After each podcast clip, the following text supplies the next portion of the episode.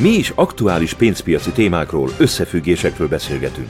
Gazdaságról érthetően János Zsolttal. Üdvözlünk mindenkit a mai PFS Kávézac podcaston.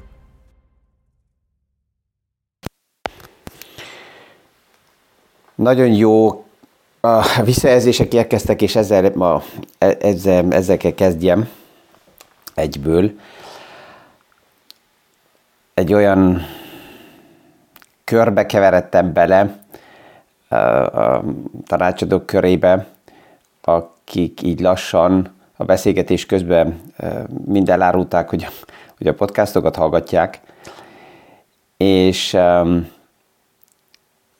nagyon, ez is jó érzés volt, ez a visszajelzés, hogy olyanok, akik nap mint nap így a pénzpiacban dolgoznak, két tanácsadó is mondta, hogy azért effektív neki, vagy nagyon hatékony hallgatni a podcastot, mert reggel miközben megy, vagy a metróba, vagy az autóba, az irodába, így tudja, hogy az egész nap nem is kell semmivel foglalkozni, mert a podcastokban nagyon tömören a lényeget, ami aktuálisan érinti az ő szakmáját, azt hallja a 20 perc alatt, és így kvázi meg is van nyugodva, hogy nem marad le semmiről. És nagyon sokszor megtörténik az is, hogy az irodában valamikor 11-12-kor vagy délután valamilyen blitz meeting van, ahol valaki azokat a dolgokat mondja el neki, amit már reggel a podcastban így hallott. És jött egyből a kérdés is, hogy miért nem beszélgetek többet akár vendégekkel is. És mondtam, hogy ezt alapjában én szívesen megcsinálnám, erre nyitott vagyok. A probléma csak az, hogy az az időablak, amikor a podcastot veszem fel, most éppen 6 óra 34 van reggel, a német verzió már megvan, tehát az volt olyan 5 óra 45-kor, és ebben az időben nagyon kevés olyan tanácsadó van, aki szívesen jelentkezne, ide a stúdióban nem is kell jönni, ugye online ez ma már nagyon egyszerűen működik, és ez abból is adódott, mert ahogy így a körben az egyik feltette egy kérdést, a másik egyből mondta, hogy na, én egészen más dolgot kérdeznék, a harmadik megint azt mondta, hogy én is más dolgot kérdeznék, és pont ez jó benne, tehát ezt fogom keresni, hogy januártól amennyiben lehet, és az időablakba bepasszol, akkor behívok a podcastba vendégeket. Én nem fogom megváltoztatni az időablakot, ez egyszerűen nem megy. Ja? Tehát most pár perc múlva a családom már reggelizünk, és ott akkor már podcastnak nincs ideje, és azután elkezdődött a nap, és napközben pedig más dolgokkal foglalkozom én is, mint podcastokkal, tehát ezért az időablak ez így kell maradjon. Ami még lényeges, és ez biztos, hogy segít, hogy este általában az amerikai closing bell után így a lényegeket, mivel megnézem, ezért már reggel egy pár órával később, hogyha van ott releváns esemény, akkor az benne is van a podcastban. Tehát az időablak ez így ideálisan be van állítva, másképp nem megy.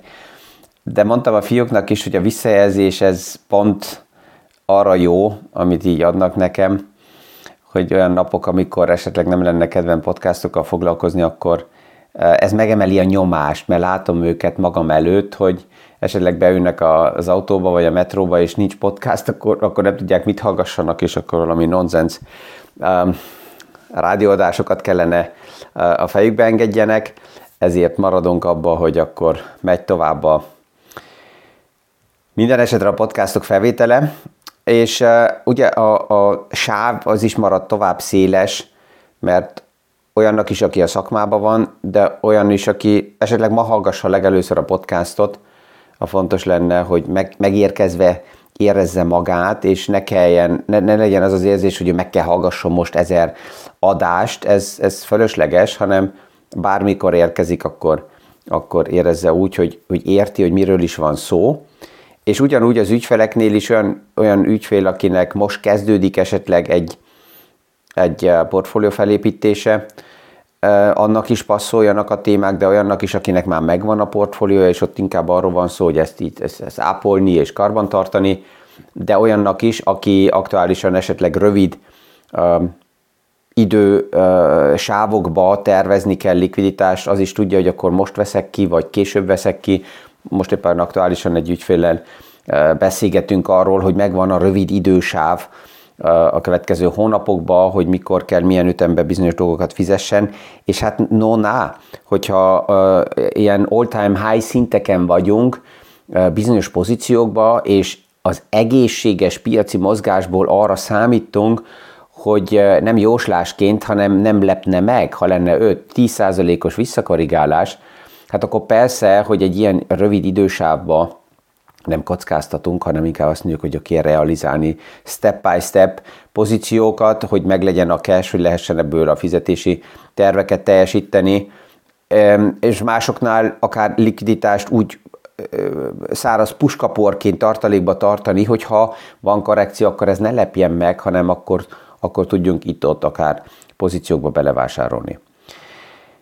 És ugye ez a kérdés is sokszor jön, hogy de mikor érdemes elkezdeni, milyen életkortól érdekes akár a podcastot hallgatni, vagy a pénzügyi tervezéssel elkezdeni, a portfólió felépítéssel.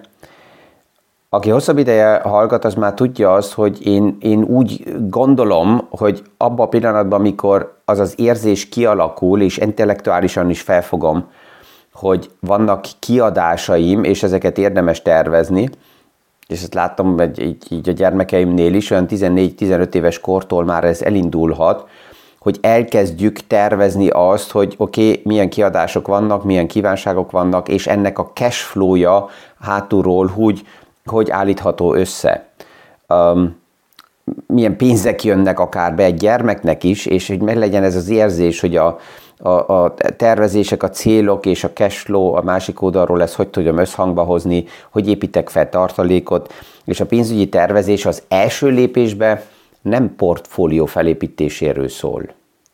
Az egy második, harmadik lépés lehet, hogyha megvannak a rövid tartalékok, megvannak azok az összegek, hogy azon felül tudom kezdeni esetleg a portfólió felépítését, de nem befektetési portfólióval kezdődik az élet, hanem egyszer a cash flow tervvel. Tehát ez már nagyon fiatalan elindulhat. És ezzel akkor betérünk arra a mindennapi hullámvasútra. Egy héttel ezelőtt egy beszélgetésbe jött az a kérdés, hogy meddig tart ez a hullámvasút, mert van olyan ügyfél, aki úgy érzi, hogy 2023-ban csak felle állandóan ilyen hullámvasút hangulatban van, és ez valójában tovább is megmarad. Ha megnézzük az aktuális kiértékelésekből, a bika és a medve arányok azok mindig nagyon érdekesek, mert ez mutatják, hogy mennyire optimista a piac, vagy mennyire pessimista a piac.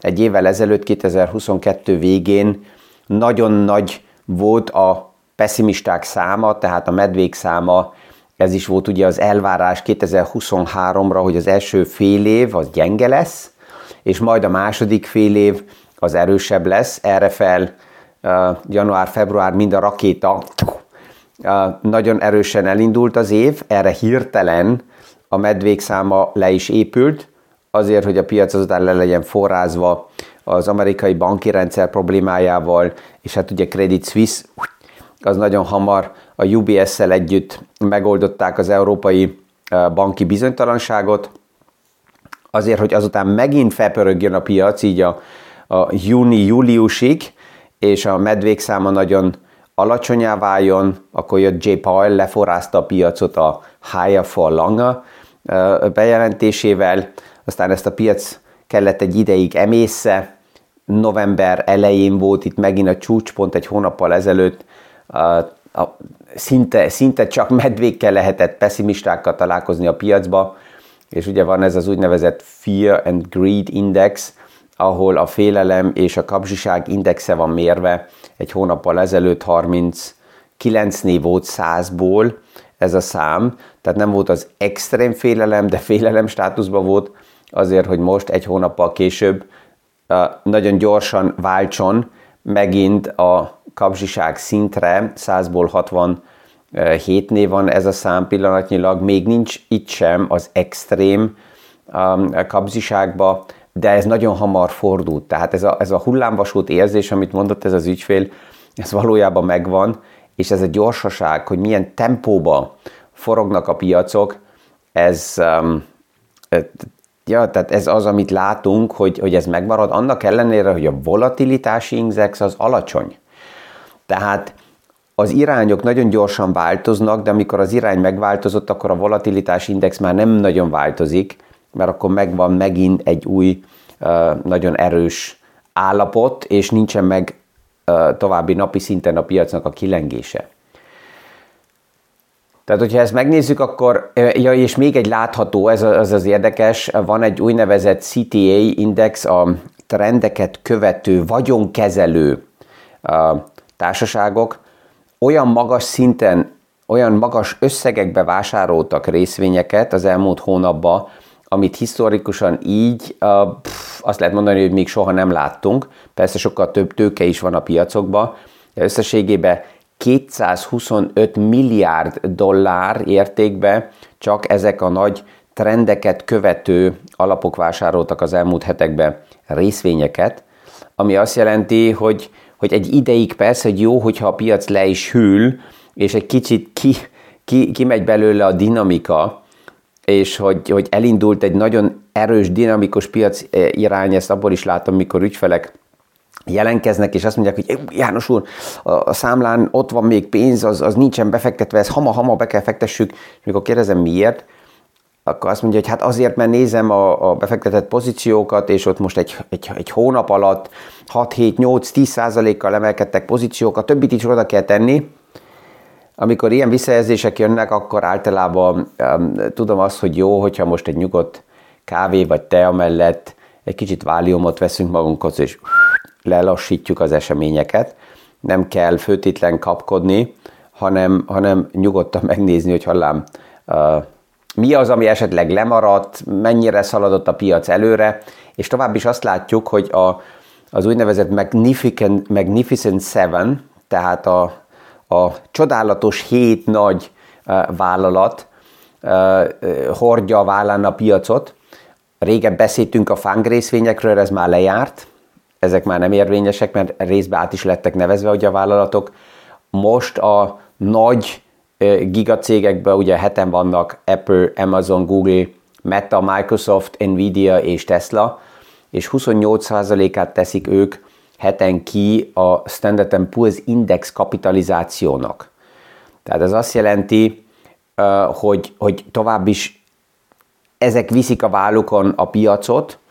Most már elindul a vita, hogy egyáltalán a jövő évben tovább is a Magnificent Seven lesz az, amelyik dominálja a piacot, vagy pedig a többi 493-nak is lesz valami lehetősége megszólalni, mert egyelőre a széles piac az még mindig vissza van maradva. Ez a pozitív hír, mert ez azt jelenti, hogy a széles piac még nincsen túl felszaladott, felfűtött fázisba vagy stádiumba, de ez mutatja azt is, hogy kritikusan kell nézni csak az indexet. Mert az index az általában nem mond semmit a nagyon széles piacnak az állapotáról, bele kell menni a részletekbe, hogy lássam, hogy egyáltalán mi van mögötte. És ugye utoljára, amikor a Magnificent Sevennek ennyire erős volt, ennyire domináló volt a kapitalizációja a Standard & Poor's Indexnek, az 29% szintű volt 2021. februárában, azután elég erősen kiment a levegő, és a kapitalizáció az lecsökkent hónapokon belül, negyedéveken belül 29-ről 20%-ra.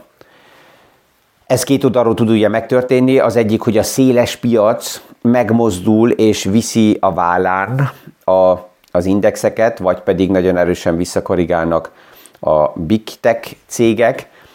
2021 év elején mind a kettő megtörtént, meg volt a korrekció is, és a széles piac is ment felfele. Mi az még, ami újdonságként megjelent? Hát van egy új újdonság, ami nem nagyon nagy újdonság. Moody's leértékelte Kínának a bonitását, és ez egy ilyen non-eventként jelent meg a piacokban tegnap, nem is reagált senki erre. Miért? Hát azért, mert nincs semmi új benne.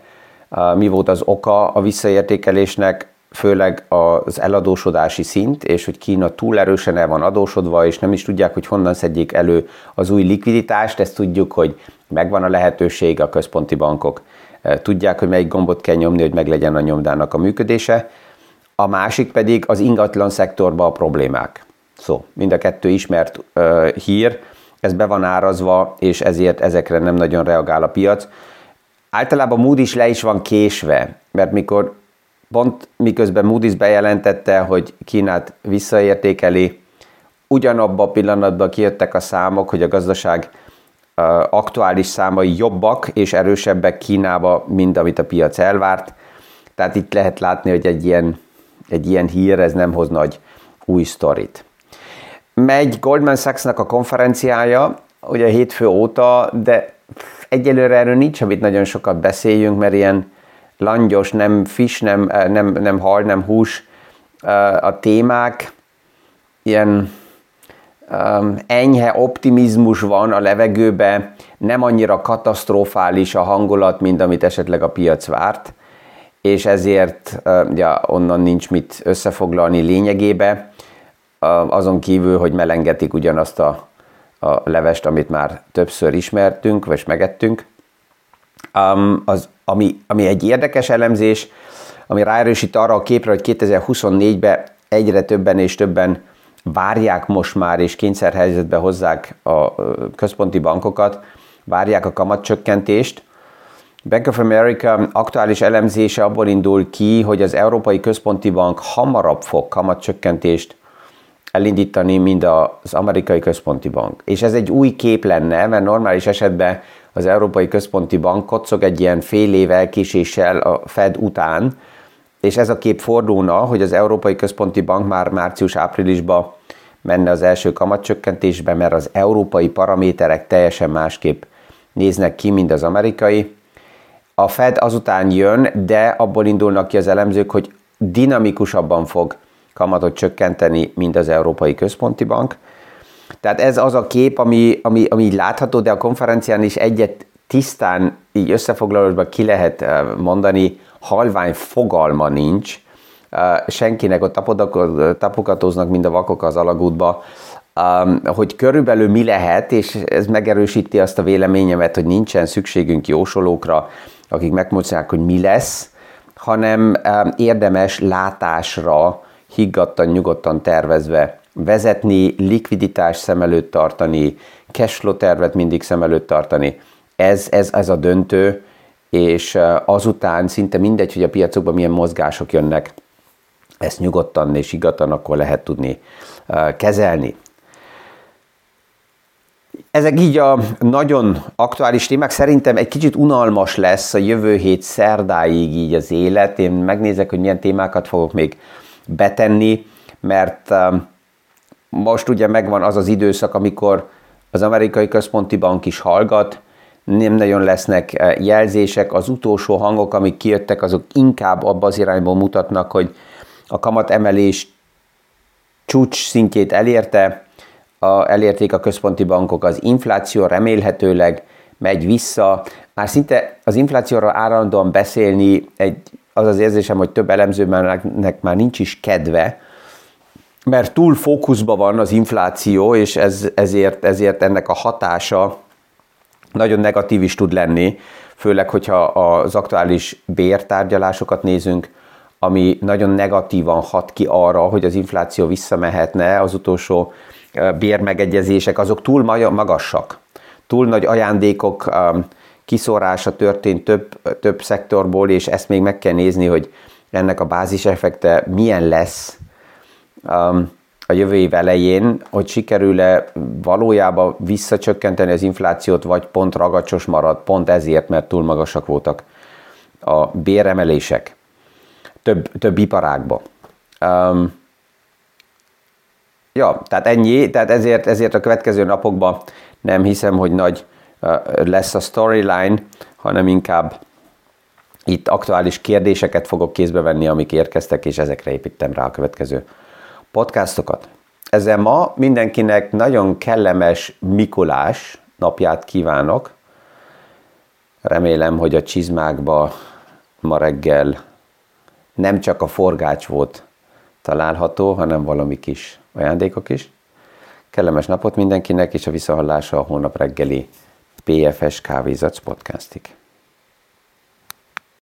Mi is aktuális pénzpiaci témákról, összefüggésekről beszélgetünk. Gazdaságról érthetően János Zsolttal. Üdvözlünk mindenkit a mai PFS Kávézac podcaston.